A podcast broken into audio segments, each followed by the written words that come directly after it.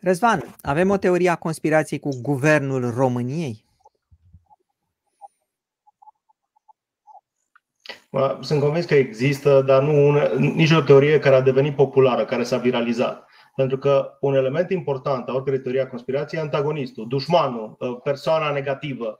Ori, din nefericire, în România, guvernul României nu e o entitate care să fie un antagonist credibil. Adică și dacă cred că nimeni nu suspectează că guvernul ne vrea rău. Nu cred că, nu cred, noi credem că guvernul nu, nu, e, nu e capabil să ne facă bine. Dacă ne vrea rău, nu crede nimeni. Deci, nu credem că e suficient de competent ca să fie un antagonist credibil.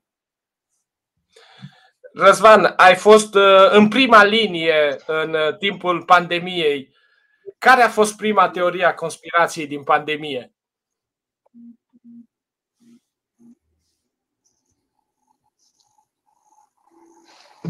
Uh, ok, uh, cred că am avut o ușoară întrerupere. Uh, deci, care a fost prima teorie a conspirației din pandemie?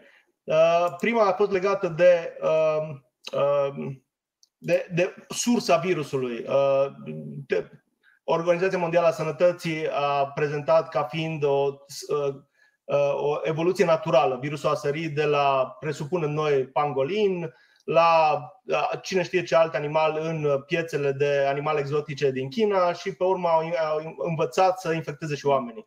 Teoria conspirației spunea că a fost uh, construit, creat într-un, uh, într-un laborator din Wuhan și a fost scăpat de acolo. Uh, știți cum e? Orice teoria conspirației, de fapt, e o teoria conspirației până când se demonstrează că e adevărată. Din momentul respectiv devine teoria, devine realitatea, devine adevărul.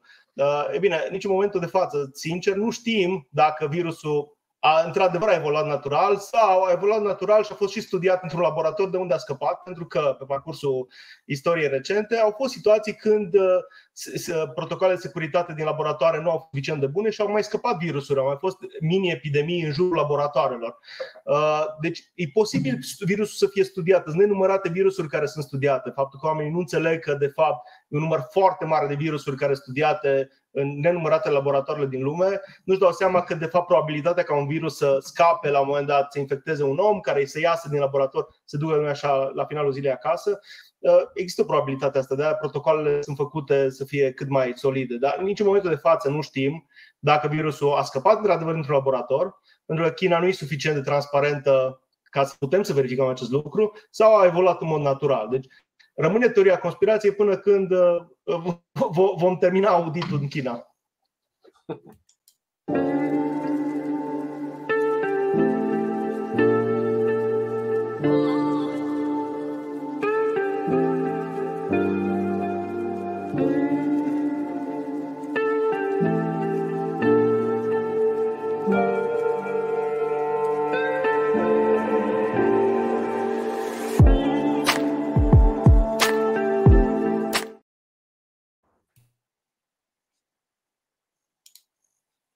Microfonul, domnul Cristi.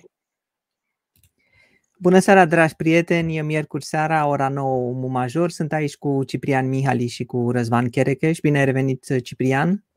Bine te regăsesc, bine vă regăsim pe toți! Uh, bine ai venit, Răzvan. Am observat că au fost ceva probleme. O să vedem dacă e cazul să le rezolvăm. Bine v-am găsit!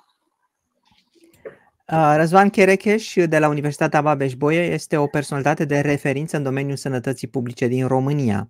Însă Răzvan nu este doar un erudit academic, el este și un comunicator excepțional cu o pasiune pentru a împărtăși înțelesurile complexe într-un mod care să le facă accesibile tuturor. Experiența sa ca trainer de vorbire în public și expert în comunicare de sănătate îl plasează în poziția unică de a conecta lumea academică cu publicul larg. Răzvan Cherecheș este cunoscut pentru rolul, rolul său în pregătirea vorbitorilor la evenimentele TEDx Cluj. Abilitățile sale de antreprenor împreună cu abordarea sa autentică și inspirațională au ajutat la crearea unor prezentări memorabile care au ajuns să fie extrem de apreciate. O să las ca de obicei pe Ciprian să ne introducă puțin în subiect de ce vorbim astăzi despre conspirații, ce nu vrea guvernul să știe și alte lucruri de fapt. Sigur, o fac cu mare bucurie astăzi pentru că am reușit să îl invităm pe Răzvan Cherecheș să fie cu noi. Răzvan, așa cum știți bine, l-ați văzut de multe ori probabil la televizor, a fost în prima linie a dezbaterilor în timpul pandemiei și a, a lămuririlor necesare de care am avut atâta nevoie în acea perioadă de maximă confuzie și în stilul um, foarte limpede și în același timp nu lipsit uh, deloc de, de umor și de ironie, a reușit să ne, să ne clarifice foarte multe dintre îndoielile și debusolările pe care le-am avut în acea perioadă. Răzvan, uh, am lucrat cu, cu, cu el în, uh, într-un seminar anul trecut, anul acesta universitar în semestru trecut, cu studenții lui și cu studenții mei, și a ieșit de minune, mai ales atunci când le-am cerut studenților să compună o teorie a conspirației sau un complot. Noi am spus teoria conspirației. I-am împărțit pe studenți pe grupuri la ideea lui Răzvan și vreau să vă spun că studenții au fost extraordinar de inventivi, astfel încât după aproximativ o oră am avut patru teorii ale conspirației foarte convingătoare, astfel încât o colegă care a ajuns mai târziu la curs, uh, chiar s-a întrebat dacă e pe bune ce spun colegii sau dacă este inventat. Și noi am ținut-o că e pe bune, ea a fost ușor neliniștită. Ceea ce dovedește așadar că există o seducție a teoriilor conspirației și că e posibil ca această seducție să facă astăzi forța, uh, să dea forță acestor teorii. Continuăm acest subiect pe care l-am început uh, în ediția trecută cu profesorul Mihai Magi, tocmai pentru că Răzvan are și el o, o, o foarte bogată experiență în, în combaterea pseudoștiinței, a, a dezinformării și a teoriilor conspirației și o facem încercând să înțelegem nu doar de ce oamenii se agregă în jurul unei teorii a conspirației, ci și de ce teoriile conspirației se agregă între ele. De ce am trecut astăzi într-o fază nouă a teoriilor conspirațiilor, conspirației, de ce vedem înmulțindu-se macroconspirațiile și microconspirațiile, cum le spun unii, conspirațiile pozitive, conspirațiile negative, conspirații dogmatice, conspirații relativiste. Există o literatură destul de bogată care vorbește de toate acestea. Eu mi-am notat aici mai multe lucruri pe care pe parcursul emisiunii o să, pe, o să, o să le formulez uh, uh, ca întrebări pentru, pentru Răzvan.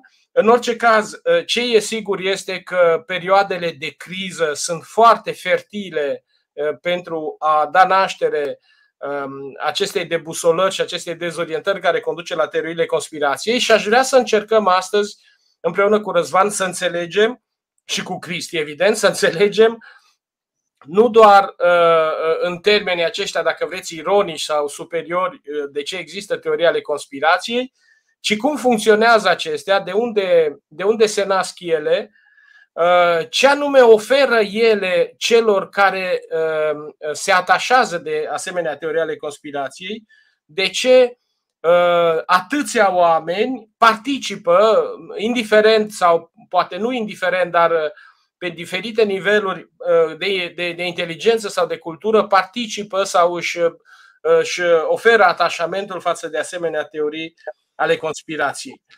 Uh, pentru toate acestea, așadar, uh, l-am invitat pe Răzvan și aș vrea să-l întreb uh, cum stă el astăzi în această luptă împotriva conspirației, care, care e stadiul actual al conspirativității în societatea românească și în spațiul pe care el îl studiază în acest moment.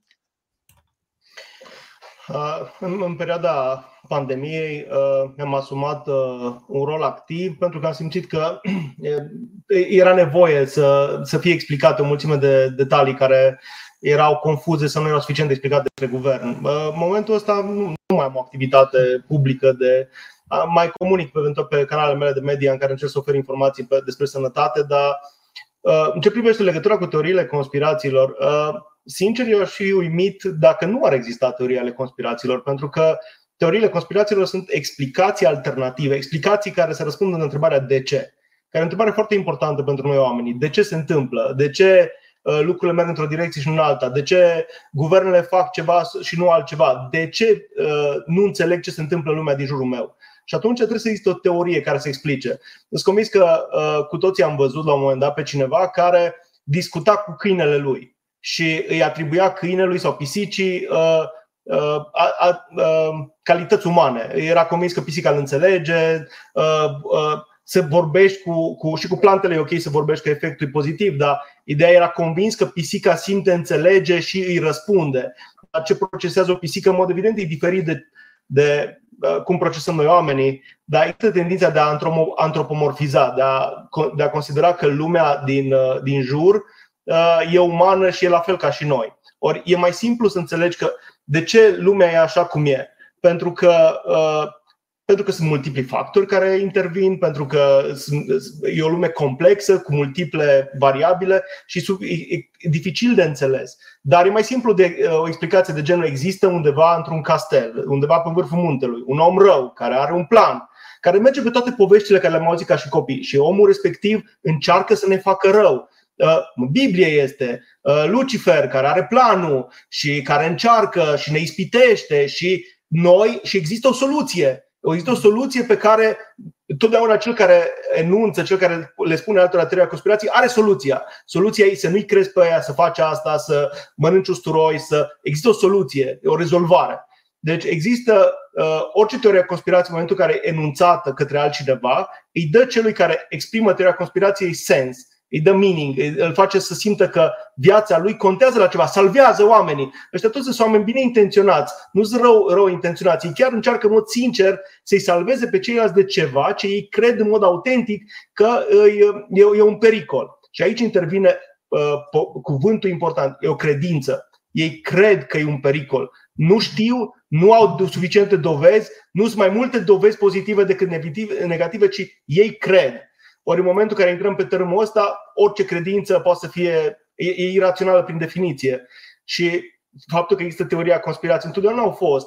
Dar vorba cuiva, uh, zicea, am văzut acum un uh, serial uh, cu, cu criminal și era un psihopat care era uh, paranoic și uh, care începe să-l tortureze pe un polițist care era sub acoperire și când îl arestează, ăsta află că polițistul chiar, că persoana chiar era polițist, cum suspecta el și ce? Mai sunt paranoic dacă tipul de fapt era chiar polițist așa cum suspectam eu. Deci exact fel și cu teoria conspirațiilor. Teoria conspirațiilor până se demonstrează că, că așa au fost de fapt lucrurile. Și au existat în istorie exemple de teorii ale conspirației care au circulat, care în momentul în care au ieșit dovezile s-a demonstrat că de fapt așa era situația. Dar uh, evident că avem acum o explozie de. Nu, nu avem o explozie de teoria conspirațiilor e senzație de teorii pentru că suntem mai conectați. Și înainte existau, doar că le spuneam în cercurile noastre. Dacă ne facem înainte de telefoane mobile, toți aveam câte o teorie, o poveste care ziceam că un prieten unui prieten o pățit. Legende urbane care le ziceam. Uh, cu porcul care uh, l-au gazat, porcul explodează când l-a pârjolit. Deci asta e o poveste care în perioada comunistă era o teorie, o teorie care circulat. S-a întâmplat sau nu, e greu de zis. Exact la fel și aici, povești care, odată ce le spui, Uh, altora întăresc relațiile între oameni pentru că te fac părtaș la ceva ce eu știu, înțeleg și cred. E similar cu să împărtășești o pasiune a ta cu alți oameni, faci parte a vieții tale și a credințelor tale. Cred că e similar cu o persoană care face misionariat uh, uh, religios, care crede, uh, crede în Dumnezeu și le spune și altora de, legat de credința lui. Și există un fenomen de împărtășire a unei credințe care implică implică un, un strat emoțional. Pentru că noi, oamenii, oricât ne-am dorit să fim ființe raționale, suntem ființe emoționale. Deciziile sunt emoționale, emoțiile ne ghidează. Că avem noi un narativ care ne explică ulterior, după ce am luat decizia. Dar emoțiile, ori teoriile conspirațiilor, toate sunt povești emoționale, toate implică o emoție, uh, indignare, furie, uh, nemulțumire uh, și centrul oricărei teorii a conspirației o emoție. De asta au atâta apetit, noi avem oameni atât apetit pentru ele. Ai vorbit așa de frumos, uh, Răzvan, că sunt gata acum să caut teoria ale conspirației sau am emoția respectivă, cum citeam povești nemuritoare de Petre Ispirescu. Dar cred că teoriile conspirației, uh, conspirațiile, comploturile funcționează ca liant social s-ar putea să avem într-adevăr în societate un soi de, de, de dezvrăjire a legăturii sociale, de desfacere a legăturilor sociale și un sentiment din acesta de izolare sau de, de lipsă de recunoaștere socială. Am vorbit puțin și în emisiunea trecută despre asta și una dintre motivațiile pe care le găsim în teoriile conspirațiilor cel puțin la sociologii sau la psihologii care au studiat fenomenul, este această nevoie de recunoaștere. O nevoie de recunoaștere care vine, de fapt, așa cum ai spus foarte bine, din nevoia de sens. Avem nevoie să înțelegem și mai ales avem nevoie să înțelegem complexitatea unei lumi care nu ne mai este accesibilă. Da? Și care nu ne mai este accesibilă printr-un anume tip de explicație cu care eram obișnuiți, acea cauzalitate simplă. Și atunci, teoriile conspirației, practic, de multe ori uh, umplu un gol. Umplu un gol care este și un gol de raționalitate, tu, tu spui de, de emoție. Cred că este și o dimensiune de asta de gândire, adică din ce am citit eu, um, uh, am putut să-mi dau seama că uh, teoriile conspirației sunt adeseori foarte bine structurate din punct de vedere logic. Sigur, cu erori logice, cu uh, biasuri, uh, dar există o structurare care, care duce mult mai repede spre certitudine, nu? Adică, uh, cum funcționează acest amestec de emoție pe de o parte, da? Uh, aceea nevoie de a împărtăși, de a crede, o, o anumită pasiune de a fi în centrul lucrurilor, care e în același timp și uh, cumva această putere de a gândi sau de a crede că gândești în același timp sau la unison cu ceilalți. Cum funcționează această dimensiune structurală sau de rațiune a, a teoriilor conspirațiilor.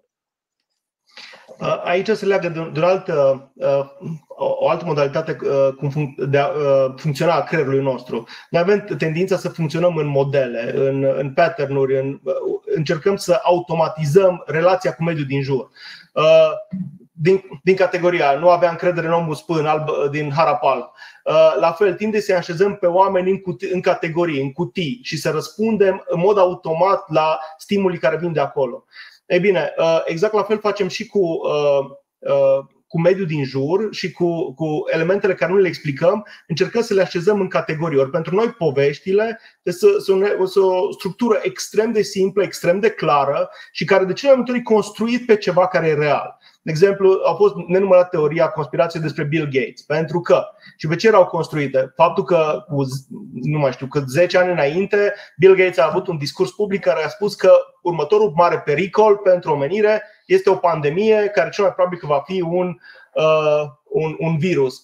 Uh, și a dat detalii. Uh, Bill Gates nu e un uh, uh, virusolog, nu e un microbiolog, deci nu e domeniul lui. Omul s-a uitat la Uh, concluziile din nenumărate alte studii și uh, dacă va, cum am avut sperietura cu gripa aviară, care a fost în 2009, când exact. Uh, atunci faptul că virusul nu a învățat să sară de la om la om ne-a, ne-a, ne-a făcut să evităm un scenariu cum a fost epidemia de gripă spaniolă din 1918.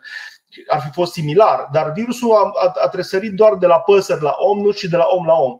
Deci, faptul că oamenii au văzut discursul Bill Gates și au, și au zis ulterior de unde a știut uh, Bill Gates uh, cu 10 ani înainte. Deci, cel mai probabil că a fost un plan pe care l-au construit spate, care e o explicație mult mai ușor de asumat decât să te apuci să uh, te uiți pe ce s-a publicat în jurnale științifice uh, de virusologie, ce s-au prezentat la conferințe științifice, ce fel de workshop-uri, uh, ce dezbatere au fost, proiectele care s-au finanțat. Asta necesită un set de abilități și Uh, cunoștințe care depășește individul obișnuit. Și atunci explicația cea mai simplă a fost că cel mai probabil omul, având și resursele financiare, uh, am văzut nenumărate filme cu uh, nu, Batman, Batman care are suficienți bani și tot, toți ne întrebăm de ce nu este niciun miliardar care să ajungă Batman, că ar putea teoretic să aibă genul ăla de resurse. Dar e mai simplu decât să aprofundezi un un câmp întreg de cunoștințe, pur și simplu să faci o conexiune simplă. Asta e ca și uh, conexiunea, la un moment dat s-a făcut un studiu și au spus că uh, care sunt elementele care prezic uh, succesul academic a copiilor. Și au găsit că există o corelație directă, cu cât ai mai multe cărți acasă, cu atâta succesul academic e mai e garantat.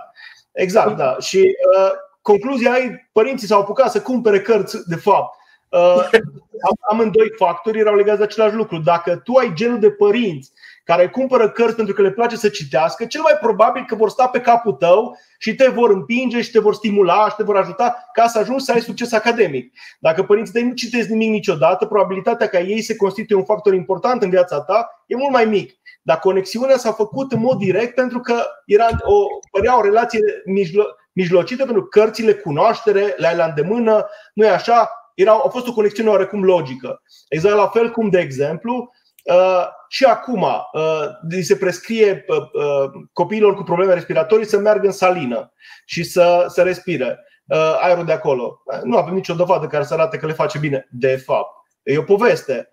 Medicii în perioada acum 100 de ani au spus: păi, sarea pe răni face bine, Păi, dacă o inspiri, tu face bine. Și au început să le prescrie copiilor să meargă la salină sau să meargă să facă aerosol la mare, când aerul încărcat de sare.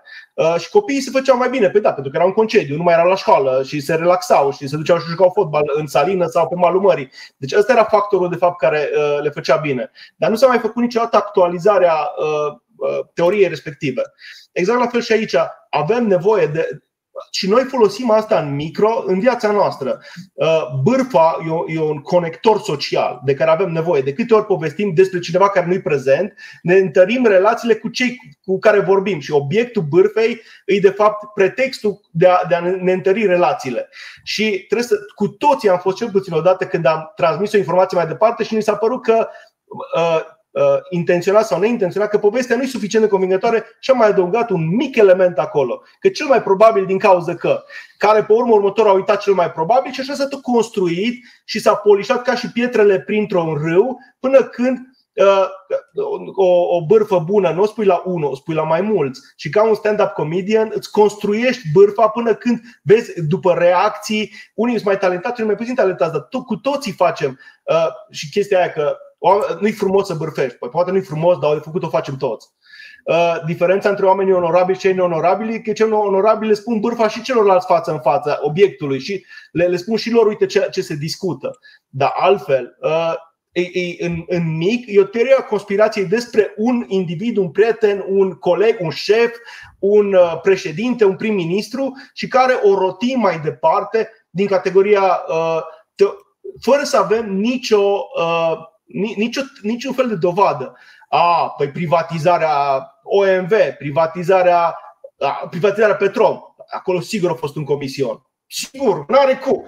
Păi, bazat pe ce? Bazat pe faptul că dacă noi am fost în situația aia, ne-am fi gândit la un comision, pentru că asta e o contaminare culturală. Dar nu înseamnă neapărat că a fost. Poate că a fost, poate că nu. Dar e o teorie. Ori zona asta de ambiguitate e o zonă în care teoriile conspirațiilor cresc ca și, plantă, ca și fertilizatorul pentru, pentru plante. Da, aș vrea dacă, dacă vrei să, să stăm puțin pe această dimensiune logică a unei teorii a conspirației, pentru că nu e atât de simplă și uh, o atitudine din asta disprețuitoare s-ar putea să nu ne ajute foarte mult uh, să înțelegem, uh, sau de superioritate să înțelegem cum funcționează. Am, din ce am mai citit și cu siguranță tu știi mai multe lucruri despre asta, în povestirile conspiraționiste există două tipuri de structuri logice. Există o structură deductivă și una inductivă. Nu? Există aia deductivă, de obicei aceea care, știi, există o teorie prealabilă care se aplică. V-am spus eu, v-am spus noi, nu? Adică atunci când cobor de la general la particular și practic Uh, uh, îți explici un eveniment printr-o schemă prealabilă de care despui, de care ai auzit, e o poveste de care ai auzit. Um, și vedeți, uh, vedeți cum se confirmă. Știam noi că Bill Gates face asta, nu? Așa cum ai, cum ai zis, miliardarii lumii într-un raționament deductiv, ai asta, pleci de la niște premise generale și tragi o concluzie particulară. Și atunci, practic, asta îți confirmă foarte multe Uh, foarte multe întâmplări și te ajută mai ales să le înțelegi, că despre asta e vorba. Că înțelegi situații particulare prin referire la un cadru teoretic prealabil. Și există și structura aia altă, inductivă, acolo unde ai uh, situații pe care le conectezi între ele și pornind de la care construiești, cum se numește, cum se zice astăzi, o narrativă, nu? Construiești o narațiune, construiești o poveste. Și construiești o poveste care de obicei uh, este alternativă la poveștile oficiale. Povestea oficială a guvernului, povestea oficială a puterii și așa mai departe, nu? Uh, deci ea funcționează în amândouă sensurile. Ele sunt fie complementare, fie concurente, dar uh, ele merg pe amândouă direcțiile și au, există o dimensiune de natură logică. Nu spun că toate teoriile conspirațiilor sunt logice, spun numai că există un mecanism logic care le întreține, nu? Care le face să se miște cu de sus în jos, de jos în sus, nu? Da, da, și e absolut fascinant. Deci, mie teoriile conspirațiilor îmi plac de neadevărat. Deci, uh, uh, au structură, sunt, unele sunt chiar frumoase. Deci, la cele deductive, ce se întâmplă de obicei apare o eroare, pentru că cei care spun, vei, ți-am spus eu, ce fac e că emit multiple teorii ale conspirațiilor, din care unele se vor valida, pentru că asta e lumea în care trăim. Eu și acum spun întotdeauna, atunci, în 1995, când am văzut primul computer care avea 64 de kg de, de memorie internă, am zis se va ajunge până la uh, memorie de tera. Și nu m-a crezut nimeni. Da? Da. Cine știe câte alte prostii am spus pe parcursul timpului, dar nu le-am ținut minte că nu s-au validat. Uh, și asta e cu deducțiile. Dacă emiți tot timpul teorii, unele se vor valida în timp, ceea ce îți va da argumente. Dar aici pericolul e să ai în jurul tău o persoană care ține minte lucrurile. Și asta de obicei e soția, că soția nu uită niciodată nimic. Uh, și atunci asta părăsc în cazul bărbaților, că dacă soția emite teoria, noi suntem pierduți, deci nu avem nicio șansă, că nu ține minte. Dar uh, ideea e că dacă cineva ține minte și zice, da, dar tu ai spus și că, ori asta te, te descalifică ca și conspiraționist, ca și uh, deducționist, pentru că ai mai avut și alte teorii care nu s-au validat. Dacă, în schimb, ești singur și uh, le spui uh, doar procesul cu uh, am spus eu unora care n-au fost prezenți acolo, da, asta te, te califică ca și o persoană care înțelege lucrurile. Și la partea inductivă, riscul e să. Uh, explicația trebuie să fie cât se poate de logică, trebuie să existe o logică intrinsecă. Dacă legi, cu toți am auzit câte unul care lega două evenimente care era, erau trase de părți și ai, lasă-mă acum, acum chiar, chiar în halul ăsta nu se poate. Deci acolo tentația e să mergi mult prea departe și trebuie să le legi într-o formă care să aibă o logică intrinsecă, să nu mergi mult prea de, să nu împingi lucrurile prea tare. Că tendința e să le împingi și să legi toate între ele, să crezi că toate au legătură între ele. Dacă ești modest în zona asta, atunci poți să dezvolți o teorie care uh, po- poate să fie explicație rațională, uh, poate să pară o explicație rațională. Ideea e că dezideratul, la, uh, reacția care o vrei, uh, atunci când lansezi o teorie a conspirației, vrei să-l pui pe gânduri pe celălalt. Nu să-l convertești, vrei să-l pui pe gânduri, vrei să-l vezi cum zice, hmm, ăsta, ăsta e răspunsul care ți-l dorești. Uh, în, pe, în perioada uh, pandemiei au fost, am făcut uh, zeci, cred că cred mai mult de 100 și ceva de, de webinarii unde am, eram invitat de firme, instituții să răspund întrebărilor angajaților despre vaccinare, despre virus. Erau atâtea lucruri neclare. La fi, în fiecare grup era cel puțin un conspiraționist. Și uh, erau două tipuri. Erau cei care erau uh, curajoși și care începeau să sondeze terenul și îmi dădeam seama exact că aveau atitudine sfidătoare de la început și începeau cu o întrebare uh, relativ ușoară să vadă cum stau. Ori o teorie a conspirației are un uh, nu rezistă deloc la ironie și la ridicul. Ori dacă ridiculizezi, ce, răspunsul care nu și-l dorește un conspiraționist când tu spui, uite domnule, există uh, individul ăsta care are un plan, care vrea să ne implanteze și dacă celălalt râde sănătos și zice, bă, ai o imaginație incredibilă, s-a dus naibii toată povestea, s-a transformat într-o glumă. Ori uh, aveam grijă când omul punea între, uh, începea să se lanseze către conspirație să râd bine, pentru că există un, un element de umor acolo. Dacă tu îți imaginezi că noi suntem cu tehnologia în punctul în care să implementăm, să, impl- să, să injectăm chipuri sub pielea oamenilor, să controlăm ceva, Oi, oi, oi, păi da, n-ar fi nevoie să controlăm oamenii că am vindecat toate bolile cu așa ceva dacă am avea tehnologia asta. Oricine a văzut un chip știe că nu suntem nicăieri aproape. Deci există un element de așa de naivitate drăguță să-ți imaginezi că suntem acolo deja. E bine, și uh, râdeam, uh, râdeam copios și ziceam ce bine ar fi dacă am fi acolo și atunci o, cea mai mare parte se opreau, nu mai continuau că își dau seama că nu, sunt pe teren nesigur că cunosc mai multe ca ei. Erau alții care mai împingeau lucrurile și unde, le, iarăși, le, le demonstram, dar erau foarte rar. Și mai erau unii care aveau atitudinea și nu întrebau nimica. Și acolo ce făceam, le ziceam celorlalți, da, întrebări, la final nu, nu, nu mai erau întrebări uh, și ziceam, probabil că aveți printre voi oameni care, uh, cum vă prind, cum vă spun o nouă teorie a conspirațiilor și care acum sunt printre voi în sală și care nu au întrebat nimic acum ca să valideze. Data viitoare când vin la voi, ziceți-le, bă, de ce n-ai întrebat atunci? Că tu vii să spui că poate așa. Dar poate tipul ăsta n-ai întrebat nimic.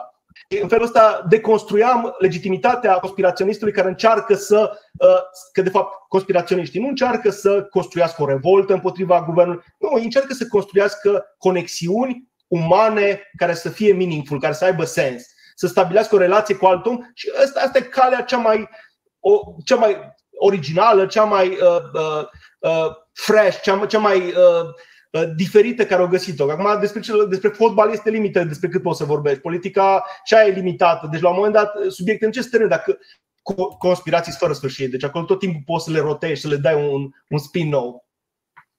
Da. Uh, uh, mai găsesc în aceste teorii sau în această teorie a teoriilor conspirațiilor ideea că postura fundamentală într-o asemenea teorie este postura îndoielii.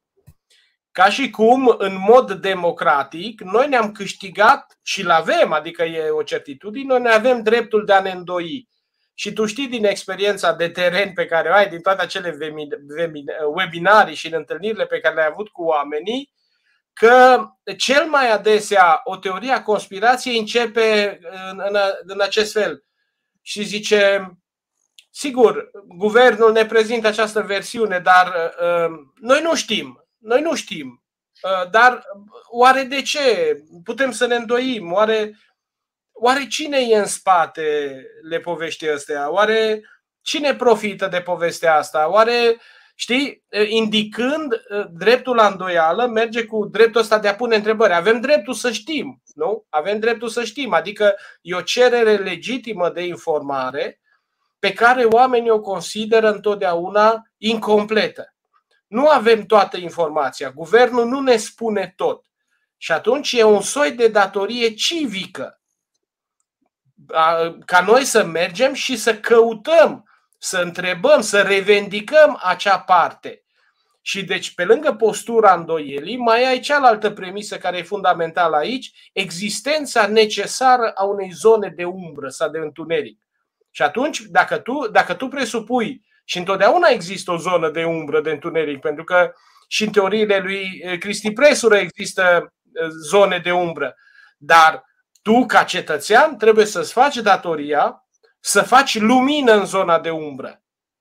Deci există nu doar o dimensiune logică, nu doar o dimensiune epistemică în, îndoială, în această îndoială eh, conspiraționistă, există și ceva de natura unei datorii cetățenești. Iată, sunt un bun cetățean în societate dacă mă întreb, oare de ce guvernul nu a făcut asta? Și atunci te întreb, Răzvan, unde e diferența dintre cele două tipuri de îndoială, îndoiala conspiraționistă și îndoiala critică pe care noi o moștenim în spiritul raționalist european? Unde e de apoi diferența dintre uh, simțul civic, acela care te face să lupți pentru o cauză dreaptă, pentru drepturile tale și libertățile tale, și simțul civic uh, care e confiscat sau deturnat de către teoriile conspirației. Uh, uh, există tot, toată mișcarea de activism de mediu și care luptă pentru conservarea pădurilor, împotriva tăierilor ilegale, pentru distrugerea habitatului animalelor. Asta e o mișcare extrem de activă de oameni care se opun forțelor destructive pentru mediu. Dar modalitatea prin care ei se opun e că pun întrebări. Ei intuiesc care ar putea să fie răspunsul, poate chiar îl știu, dar de cele mai multe ori vin și întreabă de ce nu s-a făcut un studiu de, de impact pe mediu înainte să.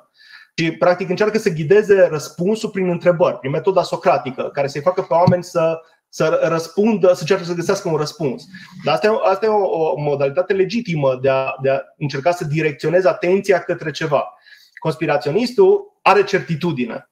Uh, este un episod din uh, uh, familia Simpson în care Bart Simpson îi, bully de un băiat mai mare și sunt mulți copii care sunt bătuți de băiatul ăsta și adună pe toți în, la, la el acasă și am, am și înregistrat bucata asta, le pun studenților. Deci le zice, nu vă promit victorii și toată lumea pleacă. Și ăștia au zis, păi oamenii nu o să rămână dacă nu au certitudinea că o să va fi bine. Și cheamă înapoi și zice, vom câștiga, vom eu. Oh, și toată lumea începe să-l aclame. Deci e nevoie de certitudine ca să îi alături pe oameni cauzei tale. Uh, dacă ne uităm din nou la religie, uh, cei care cred, cred, cu, cum, știu că e un, un pic de contradicție, cred cu certitudine cumva. Nu este îndoială acolo. Exact la fel și conspiraționistul nu lasă loc de îndoială. Că aici e diferența. Uh, cineva care emite o teorie zice am auzit că, că s-ar putea să. Asta e o, o lansare a unei teme de discuții și lasă loc de a, eu nu am auzit chestia asta. Versus care zice eu știu dintr-o sursă sigură că din categoria, uh, am văzut un politician care zicea că Mihai Eminescu a inventat teoria relativității și lui a spus un profesor din Azuga. Uh, acum, nu a fost cea mai legitimă neapărat, nu știu de când e Azuga un centru a cercetării mondiale, dar uh, ideea e că întotdeauna există o sursă, sursa respectivă niciodată nu e prezentată cu, cum să zic eu, cu rigurozitatea care facem noi când, când prezentăm un când prezentăm un articol de, de, de cercetare, totdeauna dăm sursele, pentru că astea sunt sursele care ne-au dus la concluzia care avem, dar e posibil să existe și alte surse care să meargă în altă direcție și dezbaterile în lumea științifică sunt extrem de frecvente, doar că limbajul nu e, nu e extrem de accesibil și nu e vizibil. Da? Și în lumea uh, științifică sunt nenumărate teorii și există nenumărate exemple de indivizi care au venit cu o teorie nouă au fost ridiculizați timp de decade întregi, zeci de ani, pentru că dovezile nu au fost suficient de, de, de uh, elocvente sau au fost elocvente, dar au contrazis dogma uh, științifică din momentul respectiv. Și ulterior s-a demonstrat că persoana respectivă a avut dreptate. La fel cum au fost indivizi care au susținut aberații și nu s-au, care nu s-au validat niciodată. Dar în lumea științifică există exercițiul ăsta a dezbaterii, chiar dacă și acolo natura umană își uh, își, își spune cuvântul, uh, pe când dincoace în lumea, uh, în lumea mundană, în lumea neștiințifică, argumentele în cele mai multe ori se învârt în zona emoțională și a unei logici superficiale. Asta e și motivul pentru care am văzut indivizi care aparent educați, deci care aveau educație într-un, dar aveau o educație uh, uh, specializată. De exemplu, oameni care specializați pe IT și care au crezut dintr-un motiv care Uh, că pot să înțeleagă și mecanismele biologice din lumea microbiologiei pentru că au înțeles mecanisme din zona algoritmilor și a limbajelor de programare.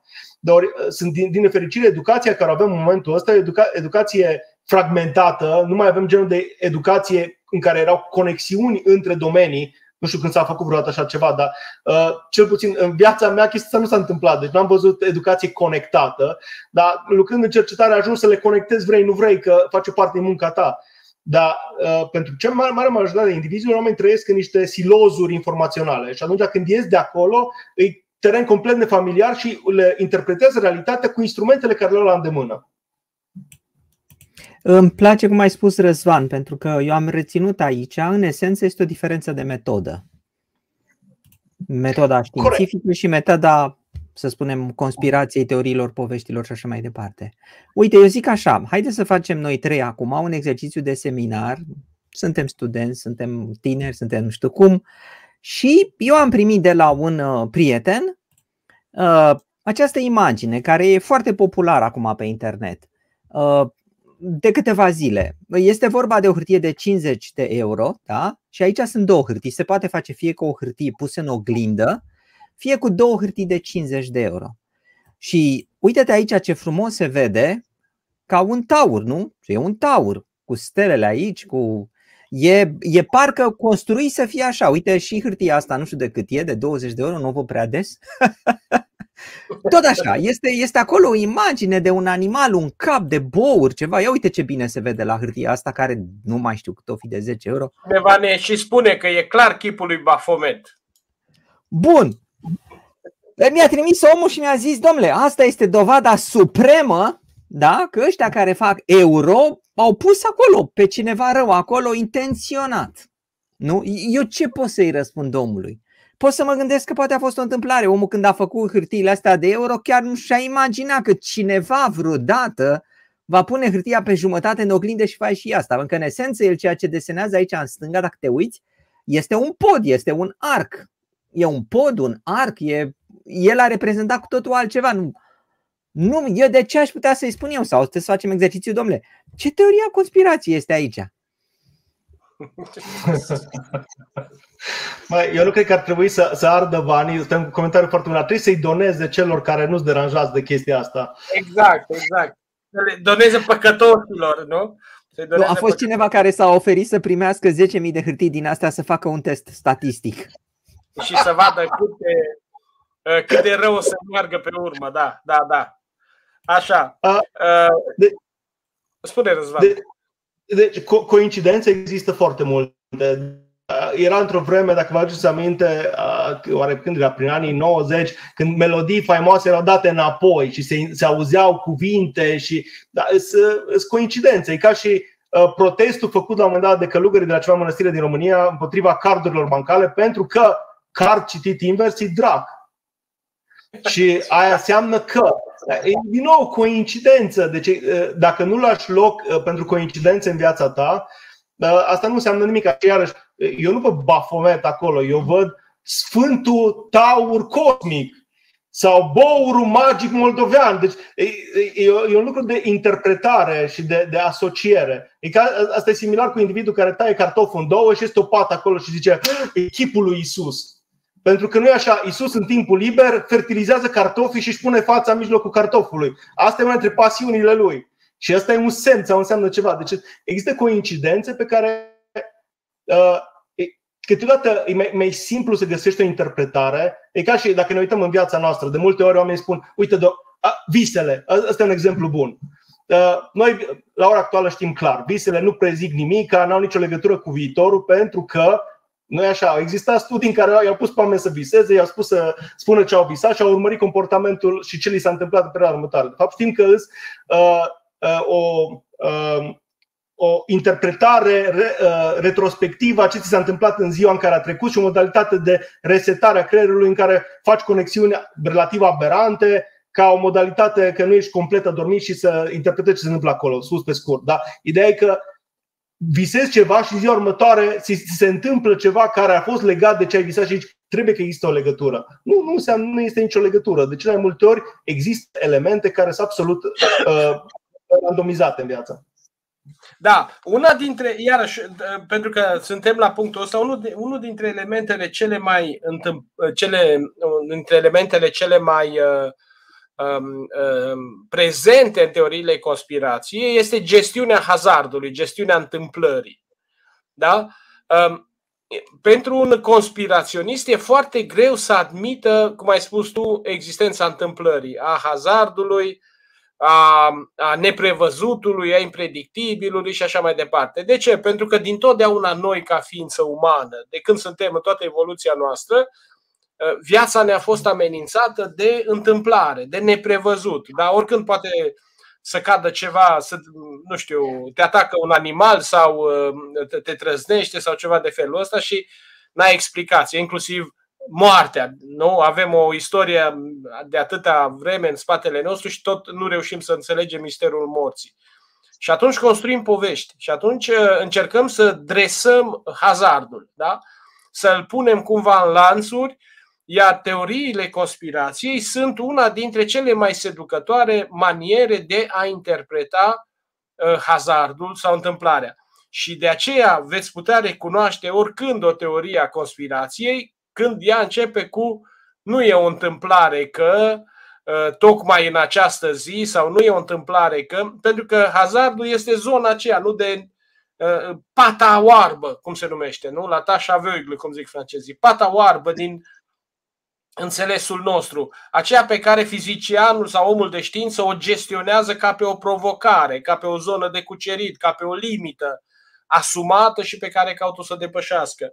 În schimb, într-o conspirație, pata oarbă este zona care trebuie, trebuie neapărat umplută cu materialul de care dispui în acest moment, nu progresând, nu mergând mai departe. Deci, de aici începe. Și mai este ceva, și nu știu, Răzvan, dacă ești de acord cu, cu ideea asta. Uh, faptul că ai o explicație la orice îți dă un soi de putere.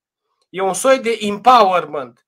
Senzația mea este că de multe ori, foarte mulți dintre concetățenii noștri sau contemporanii noștri care sunt conspiraționiști um, își găsesc o formă de empowerment social, nu? De, de, de certificare, de atestare socială, de putere explicativă care îi face să intre cumva în rândul lumii bune. Sigur că pe scurtătură, dar ei nu înțeleg ca pe o scurtătură, o iau și poate că ține inclusiv de defazajul ăsta social, de inegalitățile sociale și atunci poate că e un soi de a intra în rândul lumii, e o, e o metodă de a intra în rândul lumii, nu? Nu știu, tu ce zici? Da, clar, intri în, în clubul celor inițiați, înțelegi misterele a ceea ce se întâmplă. Uh, dar asta, asta vine, vine tot dintr-o inadecvare, cumva, uh, o, ina, o lipsă de acceptare a vieții noastre, așa cum îi. Uh, de exemplu, este o vorbă în, în, în zona partea educațională. Un profesor bun e unul care poate să, poate să spună confortabil nu știu, care nu știe, nu, nu știe răspunsul la ceva și care zice nu știu, o să mă documentez, o să văd care e răspunsul sau nu se știe în momentul ăsta. Și uh, capacitatea de a tolera incertitudinea și de a tolera zonele astea uh, gri, asta e semnul unui, unui adult. Deci trebuie să înțelegi că există lucruri care nu le știm, care poate nu o să le știm niciodată și că e ok. Nu, nu trebuie neapărat să avem explicații la tot. Dar sistem, sistemul nostru educațional, cel puțin în România, e unul în care profesorii dau explicații și la lucrurile care n-ar trebui explicate.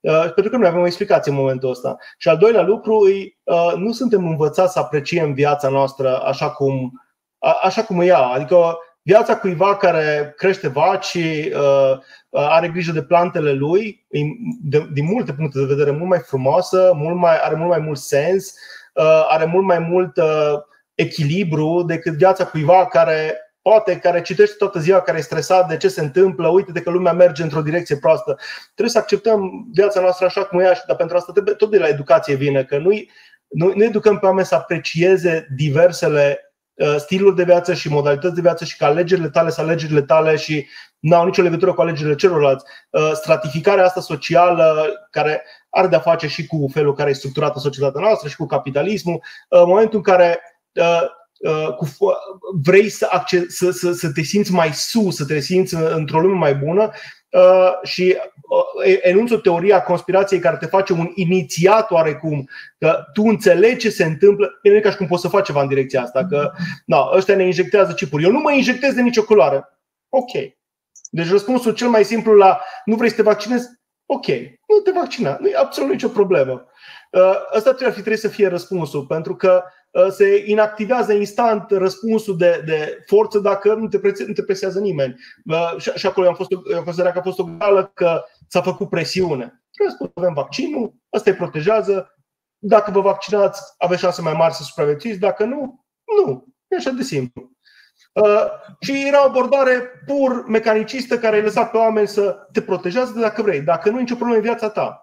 Statul n-ar fi trebuit să intervină, dar nu, asta, asta e altă, alt subiect de cât de intervenționist ar fi trebuit să fie statul. Dar ca, ca răspuns a individului la orice fel de de presiune din partea statului, statul zice să faci ceva obligatoriu, evident că suspectezi că ceva nu e ok. N-am, n-am primit explicația. De ce trebuie să fac asta? Pentru că e o reacție um, normală de răspuns. Mă, sunt forțat să mă duc undeva. De ce trebuie să mă duc acolo? De ce trebuie să fac asta? Care e înțelesul? Există inclusiv studii foarte interesante făcute dacă oferi o explicație oamenilor, uh, rezistența oamenilor scade instant.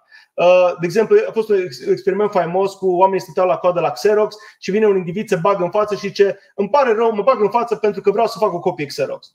Ceea ce evident că nu are niciun sens, toată lumea stătea la coadă să facă o copie Xerox. Dar diferența de proteste la cei care uh, au dat alte scuze sau asta, deci ideea e că dacă oferi o, o, o, un motiv pentru care se întâmplă, pentru care le cer, un cer, pentru care impui o anumită regulă, Uh, reacția scade. De cele mai multe ori, din nefericire, guvernele nu au poate nici înțelepciunea, nici abilitățile sau nici timpul să ofere explicații pentru fiecare pas pe care îl impun, mai ales când ei percep că e o situație de criză. Și atunci răspunsul uman e de ce să fac asta? Și problema e că dacă nu le-ai dat un răspunsul, oamenii o să găsească unul din categoria, păi stai un pic, de ce să presupune că pământul e rotund? Că ochii mei îmi spun că e drept. Deci pământul e plat. Deci da, Răzvan, trebuie să ne îndreptăm spre întrebări. Avem mai multe întrebări, dar am una eu, mă rog, o întrebare la care aș vrea să te rog să răspund scurt ca să putem să să luăm întrebările celor care ne urmăresc. Sunt studii sociologice care dovedesc că există o conexiune sau, dacă vrei mai degrabă, o predispoziție între conspiraționism și radicalizare și dinspre radicalizare înspre extremism. Cum explici tu din experiența ta această predispoziție? Hai să nu-i zicem mai mult. Nu putem zice că toți conspiraționiștii sunt radicalizați, că toți sunt fundamentaliști sau că sunt uh, extremiști, dar uh, există similitudini, în orice caz există mult mai multe similitudini între conspiraționiști și uh, extreme, și extremism. Cum, cum funcționează treaba asta? Am văzut inclusiv studii care conectau uh, o anumită structură genetică și uh, apetența către extremism. Uh, deci am putea argumenta că uh, o, o traumă, de exemplu, uh, petrecută la un părinte înainte să ne fi avut pe noi, ne-a făcut pe noi mai predispuși la, la extremism. Deci toată partea asta de epigenetică acum care apare e absolut fascinantă. Dar asta două timp să se asocieze, pentru că e vorba și de o, uh, uh, existența unei gândiri magice, adică dacă tu consideri că lucrurile sunt așezate uh, într-un anumit fel și există un predeterminism uh, în lumea asta, atunci tind să fii orientat un pic și către uh, conspirații și conspirații și către extremism. Asta e ca și uh, jocurile video îi fac pe oameni mai violenți. Păi nu, știm acum că nu. Există indivizi care aveau predispoziție pentru violență și care jucând jocurile respective au devenit violenți post. Dar asta nu înseamnă că jocul i-a făcut violent, jocul a fost probabil triggerul doar, dar ceilalți 99,999% dintre oameni care au jucat jocul n-au avut niciun fel de răspuns. Exact la fel și aici. Ca să ajungi să fii extremist, extremismul prin definiție înseamnă că ajungi să crezi la nivel de, de valori personale o teorie a conspirației, un set de, de teorie a conspirației care nu sunt bazate pe, uh, pe, pe dovezi, nu sunt bazate pe realități. Pentru că realitatea îi orice fel de uh, dialog, de, de, de linie de comunicare rezolvă probleme mai ușor decât orice formă de violență. Ori violența apare și extremismul apare în situația în care simți că nu mai e nicio speranță, nicio șansă și că nu poate fi rezolvat nimic. Ori asta trebuie să fie întărit de o teorie în spate care să explice de ce nu mai am nicio altă speranță. Ori în moment, și trebuie să ai teoria respectivă a conspirației acolo, care de ce mai multe ori fără dovezi. Adică de ce se întâmplă lucrurile, de ce unele țări sunt abuzate de altele. Păi interese economice, uh, cultură, istorie, deci sunt foarte multe, nu e unul singur, nu poți să izolezi efectul să zici, ai, din cauza că albii urăsc pe negri. Unii da, poate, unii nu. Deci e, e foarte complexă situația. Au de a face cu cicluri economice, cu foarte multe elemente. Deci asocierea tinde să fie mai degrabă din cauza că cei care sunt pe spectru de extremism au apetit pentru teorii, teoriile conspiraționiste, astea merg cumva mână-mână. Dar pe de altă parte, teoriile conspiraționiste sunt proștiate în întreaga societate. Și fiecare dintre noi, la un moment dat, fie am auzit o teorie a conspirațiilor, indiferent de nivelul de educație, de pregătire, care ni s-a părut că are perfect sens și care și dacă e numai ca să o validăm cu alți prieteni, le-am spus o altora de teoria asta, să vedem ce spun. Dar nu neapărat ca exercițiu intelectual și ca să uh, vedem, oare ei ce gândesc de chestia asta? Oare este ceva acolo în spate? Pentru că avem apetit, nu ne putem abține să nu gândim și da, dacă lucrurile stau un pic altfel. E un exercițiu intelectual. Ne merge mintea și nu putem să oprim. da, da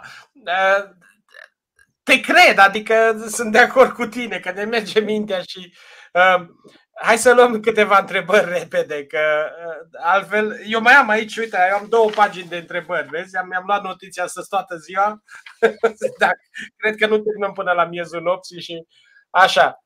Uh, întrebări tehnic, rapid. Sunt și experții mass media implicați în dezvoltarea teoriilor conspirației generalizate după propriile interese? Asta e o întrebare despre teoriile conspirației care cuprinde ea însă și o jumătate de conspirație. Da, deci acum cu experții mass media, ă, astea sunt de două feluri. Deci cei care analizează mass media și cercetătorii mass media și ceilalți sunt uh, oamenii care lucrează în mass media. Și unii și alții uh, uh, acum implicați în dezvoltarea teoriilor.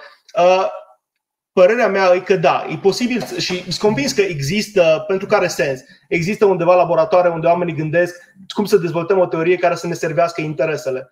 Dar problema este că o teorie, ca și un, ca și un zvon, uh, le dau, câteodată le dădeam studenților mei să uh, uh, se gândească un zvon, să lanseze și să urmărească, să urmărească felul în care zvonul mutează și se transformă pentru că nu mai ai niciun fel de control odată ce ai dat drumul lume și toată lumea contribuie, toată lumea o să-i dea un pic aici, un pic acolo și o să o ajusteze. Deci, uh, dacă există undeva laboratoare unde se construiesc teoria de conspirație, niște oameni foarte disperați și foarte frustrați, că le dai drumul lume și toți nefericiții stau și le modifică și le dau altă formă și merg în, în direcții complet aberante. Deci nu cred că cineva stă și construiește așa ceva. A, că stai și analizezi, că ești vulnerabil și tu la teoriile conspirațiilor. Asta sunt convins. Mă pot să spun că din experiența din ăștia, în perioada pandemiei, când am vorbit cu cred că aproape toată lumea din mass media, uh, o bună parte dintre ei sunt adepți o mulțime de teorii și nu, uh, nici măcar nu încearcă să aibă un grad de obiectivism. Că acolo, uh, când lucrezi în mass media, sunt unii care au, au agenda de la conducerea postului, astea subiectele care trebuie abordate și cu, cu topicul ăsta, că ăsta e interesul postului, că cele mai afacere ca oricare alta. Unii dintre ei au propriile lor erori și biasuri care le le colorează, vrei, nu vrei, felul în care interacționează cu oamenii și unii fac un efort să fie obiectivi, deși nu, nu o să reușească, pentru că, mă vorbim foarte serios, obiectivismul e un deziderat, nu există în realitate. Just, just, just. Uh, uite o întrebare foarte bună de la cineva care ține cu Liverpool ca și mine și care a suferit anul ăsta din cauza rezultatelor foarte inconstante ale echipei noastre. O persoană care crede o teorie a conspirației este imună la dovezi care arată contrariul? Chiar în prezența unor dovezi clare, va refuza acele argumente? Uh, depinde. Unii da, unii nu. Uh, sunt unii, uh, uh, sunt și studii pe asta, unii care, uh, cum zic eu, very deep down the rabbit hole, unii care uh, vehiculează de mult timp și la care orice dovadă suplimentară îi dai, e numai o dovadă, uh, e numai demonstrează că tu ești, uh, ai fost corupt, că ai fost convins că ești un fraier, că nu ai înțelepciunea lui și reziliența lui ca să îl convingi. Uh, și da, există o persoană, deci, dar sunt unii care cum zic eu, sunt adepți a teoriilor, dar sunt ușor sceptice, sunt mai deschiși la, la dovezi care arată contrariul. Dar toți, toți sunt vulnerabili la ridicul. Deci dacă râzi bine de teoriile lor, deci, efectiv, se dezintegrează. N-ai cum să, facă, n-ai cum să faci față la așa ceva. În fața cuiva care râde de, de o chestie care pentru tine e profundă. Da, va fi supărat, da, va, da, va pleca, da, te va pune pe lista neagră a celor care nu pot fi abordați, care. Da, chestia când cineva râde de ceva în ce crezi, uh, aduceți-vă aminte din, din perioada liceului, când cineva râde de altcineva e, e, e scaring, te lasă cu, cu, cu cicatrici, ori când emiți o teorie și celălalt râde și zice eu nu cred asta, n-are cum. Deci recent uh, am fost la, uh, uh, la ceva petrecere și, și vorbeam despre diete și cum se tot schimbă, câte ouă trebuie să mănânci, înainte era maxim două pe zi, acum știm că poți să mănânci la ouă până, până puști, ouăle sănătoase și că cum evoluează știința și cineva zicea că uh, brânza Uh, n-ai voie să mănânci multă brânză, că brânza, au văzut ea undeva un studiu, uh, poate să rămână în sistemul tău digestiv chiar și luni de zile. Și eu am avut un moment în care m-am gândit, e o glumă? Mi-am dat seama că nu e o glumă, dar am râs oricum. Că I-am spus, în parte, nu așa funcționează sistemul digestiv, că dacă ar funcționa așa, ar, băi, dacă ai mâncat brânză acum și nu mai mănânci câteva săptămâni, ce viață bună ar fi. Ar fi dieta perfectă. Toată lumea ar mânca brânză, ar slăbi toată lumea. Deci, și am zis, auzi, dar caută și arată în studiul ăla că eu aș vrea să văd, asta e o chestie incredibilă. No, eu căutat 10 minute, nu găsi nimic și am zis, poate că e o poveste. No, și am văzut că toată teoria s-a zdruncinat teribil, deși o zicea cu exercițiul cuiva care au zis chestia aia la mulți și ceilalți care erau la masă au zis, serios, săptămâni, în momentele în care am procesat ce reacție să am, am văzut cum restul a acceptat informația la, la valoarea de na, asta, asta e brânza, stă cu tine, o bucată bună de vreme. Era brânză din Ardeal. Era brânză din Ardeal. O întrebare mai pentru tine. Mai, mai înceată. Da, da. Ciprian, o întrebare pentru tine. Te rog. Întrebare da. pentru domnul Ciprian. Cum ne putem înțelege cu un conspiraționist, mai ales dacă acesta este un membru al familiei? E o dificultate. Da, e pentru mine și ea e reformulată de același domn care ne urmărește. Cum putem discuta cu conspiraționiștii dacă aceștia ne împing discuții, dar refuză argumentele logice? Ce aș putea face dacă un membru al familiei este un conspiraționist? Um, bine, n-aș vrea să cad în același umor ca și, ca și colegul nostru Răzvan, dar aș zice așa, um, prima la mână, orice, și, și asta o spun toți, uh, toți cercetătorii, ori de câte ori intri într-o discuție frontală cu un conspiraționist, nu faci decât să-i confirmi teoria. Uh, pentru că funcționează acel bias al confirmării și biasul al confirmării prin ipoteză. Dacă tu mă ataci, înseamnă că eu am dreptate. Tu de aceea mă ataci pentru că am dreptate, pentru că știi că am dreptate și din acest motiv nu suporți să am dreptate, prin urmare am dreptate. E un argument circular care, din punct de vedere logic, este aproape infailibil, pentru că el se ține așa, se ține în brațe el pe el și n-ai cum să-l desfaci. Și atunci soluțiile pot să fie, nici nu știu, uh, uh, una dintre ele, cred că e așa cum spune Răzvan, uh, ironie, cum să spun, um, umor, Uh, să duce asta în rizibil mai degrabă, ceea ce s-ar putea să nu fie de ajuns uh, rizibilul, dar uh, ele din când în când, sigur, dacă ai membri ai familiei care au un anumit nivel de inteligență, care gândesc cât de cât, poți să intri și pe structuri logice, dar atenție, încă o dată, logica e deja deturnată de conspiraționiști. Logica, să spunem așa, logica între ghilimele, e de partea lor, nu? ei și-au tras-o pentru ei și tu nu mai ai acces acolo, pentru că înseamnă, nu, eu gândesc logic, prin urmare tu atacându-mă, uh, nu faci decât să mă confirmi. Deci, nu știu, uh, uh, Răzvan, răspunde și tu jumătate la întrebarea asta, că tu ai fost mult mai des în față cu conspiraționiști, chiar dacă sper nu ai de ase- în familia ta conspiraționiști. Um, nu, dar am vorbit cu mulți care erau în situația asta. de exemplu, uh, o, o dilemă era cum convingi pe cineva din familia ta, da? o persoană în vârstă care are comorbidități, care e clar la risc, nu pentru COVID, dar pentru gripă, pentru orice boală infecțioasă, cum o convingi, nu vrea să se vaccineze, cum o convingi să se vaccineze. Și, din nefericire, singura modalitate care s-a dovedit că funcționează eficient e avantaj emoțional, adică ce folosesc mamele noastre când, când eram copii. Uh, dar în ce privește uh, cum discuți cu un conspiraționist din familie, păi e foarte simplu. Îi spui, asta e teoria ta, eu am altă teorie. Uh, pentru tine e mai important să crezi și eu să ajung să cred în teoria ta sau să continuăm să fim, să avem o relație de familie. În orice familie din asta extinsă funcțională, există zone care nu se, în care nu se intră. Nu se intră pentru că avem opinii diferite și mai înțeleg să nu discutăm despre subiectul ăsta. Sau dacă, da, pentru că nu suntem suficient de maturi să discutăm nu, nu, ca și grup vorbesc. Și atunci decidem de comun acord, totdeauna să fie cineva care are uh, oroare de, de conflicte și care va interveni și va, va zice, ok, uite, despre asta nu discutăm. Și atunci uh, și în familia mea sunt subiecte de care cu diversi oameni nu le abordez de nicio culoare și știm. Ale le evităm pentru că avem opinii diferite și știm că va duce la conflict pentru că suntem persoane conflictuale, că și ne place să ne certăm și atunci evităm subiectul respectiv. Și când cineva intră în zona aia, toată lumea știe și zice, hai să vorbim mai bine despre altceva și atunci rămânem în continuare o familie care ține, acum motivul pentru care ții într-o familie la ceilalți, nu neapărat că au opinii ca și ale tale sau că sunt compatibil cu tine, e pentru că sunt familie, pentru că na, împărtășim o relație, pentru că atunci când uh, situația e dramatică, când moare cineva, se adună toți și pun numărul și lângă tine. Deci asta e ceea ce contează. Acum, că ăla are alte opinii despre cine vrea să ne facă rău sau care, prin ce modalități, ok, asta e teoria ta. Eu am altă teorie.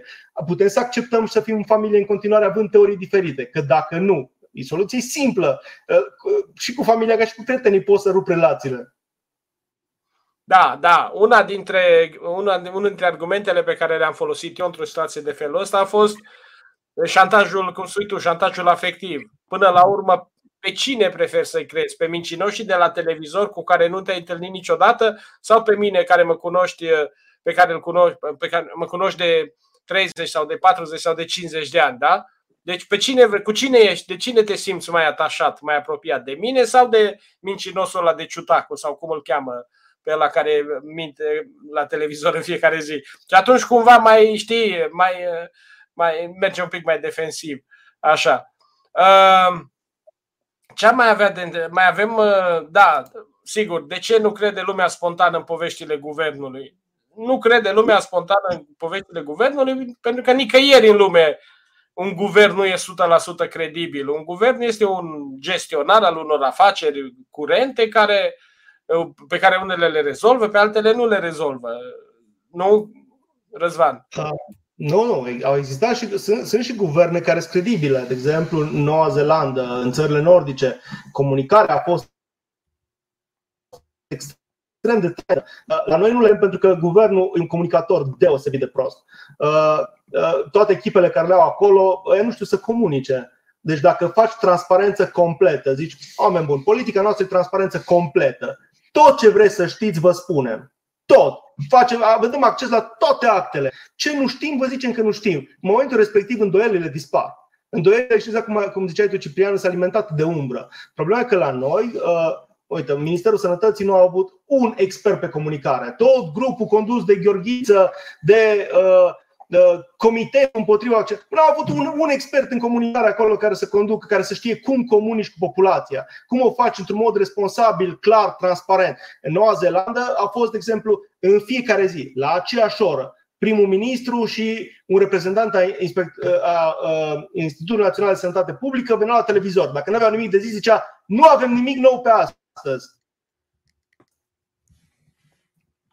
Dar îi dădea siguranța că Uh, cineva în control și se ocupă. Și transparența e completă. Primul ministru venea și aborda problema din perspectivă socială și politică, după care făcea un pas în spate, zicea, acum să vorbesc expertul, că eu nu să vorbesc despre partea asta. La noi cine vorbea despre microbiologie? Păi, primul ministru, președintele, toți care voiau o bucățică din atenție care să o folosească pentru scopurile lor politice și le-a explodat în față, evident. Da, da. Uh, Cristi, cred că ai, uh, ai uh, ales tu o întrebare. Nu asta. Acum trei săptămâni, nu, Teodor Paleologu a vorbit la RFI despre naționalism, ortodoxism și derive spirituale. Există o legătură între conspiraționism și naționalism?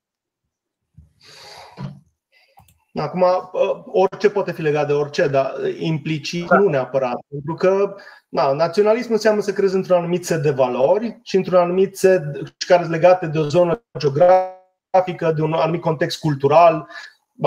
Asta nu înseamnă neapărat. Deci tu poți să fii ă, să crezi în valorile naționale române, în ortodoxia română și să nu fii beligerant deloc către alții, către alte națiuni, către alte zone, să nu crezi că există un plan. Ă, nu, nu toți care români și cred în, rom, în, în valorile românești, uh, cred că România e grădina Maicii Domnului unde Atlanții au distribuit nu știu ce daruri de nemai văzut și noi am colonizat toată lumea. Deci, unii da, alții nu, dar nu sunt legate neapărat. Bun, și mergem la ultima întrebare, care de fapt nu e o întrebare neapărat pentru tine. N-am vrea să te ținem să abuzăm de timpul tău. Uh, Merită să abordați și uh, subiectul orașul de 15 minute, care e subiect de conspirație, din păcate. O să vorbiți și despre asta, întreb, deoarece mulți cred că oraș de 15 minute egal lagăr. Tu știi ceva despre asta, uh, Răzvan? Uh, nu știu destule ca să mă pronunț, deci uh, am întâlnit conceptul, dar nu l-am aprofundat. Bine, nu e nicio dramă, pentru că pentru următoarea noastră emisiune, care va fi peste 3 săptămâni, și o să vă spun imediat și de ce peste 3 și nu peste 2, peste trei săptămâni vom vorbi despre orașul de 15 minute. Am citit cât de puțin despre asta, am citit puțin, am auzit și emisiuni la radio.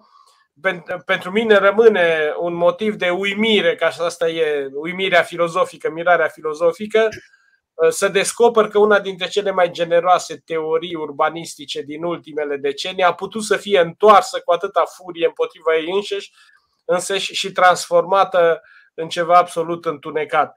Uh, deci nu vom, uh, uh, vom discuta despre această, despre această tematică în următoarea noastră emisiune, care va fi trei, peste trei săptămâni, pentru că peste două săptămâni, cel puțin eu, voi fi ocupat cu lansarea acestei cărți, să fac un pic de publicitate.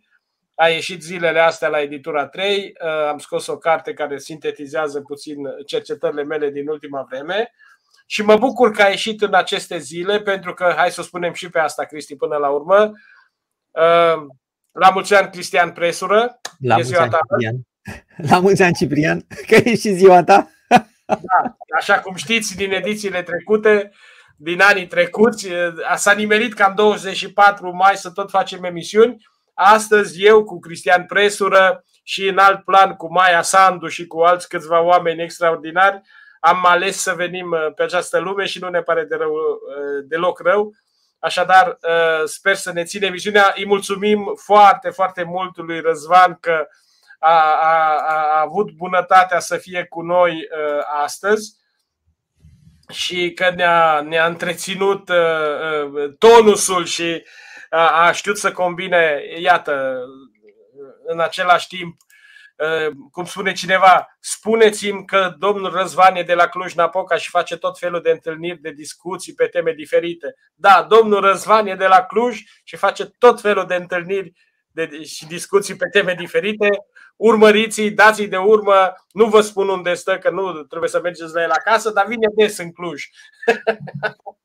Îl găsiți.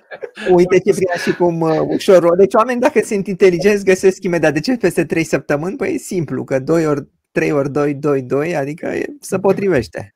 Da, s-ar putea, dacă studiem puțin corelațiile, nu e nimic întâmplător și avem dreptul să ne punem întrebări. Nu e așa, Răzvan? corect, corect. Că aici, până la urmă, e o, e o formă de bun simț în teoriile conspirației, nu? Până la urmă, faptul că îți pui întrebări e un lucru sănătos și faptul că te îndoiești iarăși e un lucru sănătos. Este moștenirea modernității. Luminile au, perioada iluministă, asta ne-au uh, lăsat moștenire, dreptul de a critica, dreptul de a pune întrebări. Cum folosim această capacitate? Cum ne folosim de instrumentele minții noastre, e tot ceea ce face diferența dintre un om major și un om minor, în punctul de vedere al lui Kant. De aceea și emisiunea noastră se cheamă Omul Major, pentru că încercăm aici să gândim cu mintea noastră, încercăm să punem întrebările bune mai mult decât să dăm răspunsurile cu care să vă duceți la culcare. Vrem să vă rămâneți pe gânduri, să continuați să vă puneți întrebări și să nu vă pierdeți uh, răbdarea și să nu căutați graba de a găsi răspunsuri gata făcute de alții.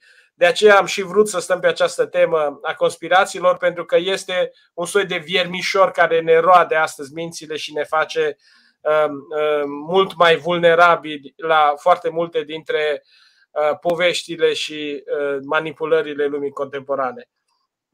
Vă mulțumim așadar tuturor că sunteți alături de noi. Iată, sunt aproape trei ani academici de când facem asta. Suntem, cred că, în jur la de, de 100 de emisiuni. Îi mulțumim lui Răzvan că a fost cu noi în această seară. Îl mai așteptăm, o să mai facem probabil o întâlnire la sfârșitul anului, cum facem cu toți invitații și atunci o să ne bucurăm din nou de prezența lui. Eu sper să reluăm la toamnă experimentul nostru cu studenții și să inventăm noi și noi teoria ale conspirației dar care nu vor ieși din sala noastră de curs pentru că vrem numai să vedem cum funcționează mintea oamenilor și nu neapărat să începem să uh, sucim mințile oamenilor în alte contexte.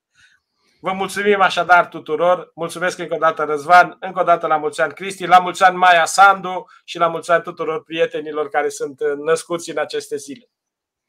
Mulțumim, Ciprian. O seară plăcută. La revedere, Răzvan. Mulțumim. Salut!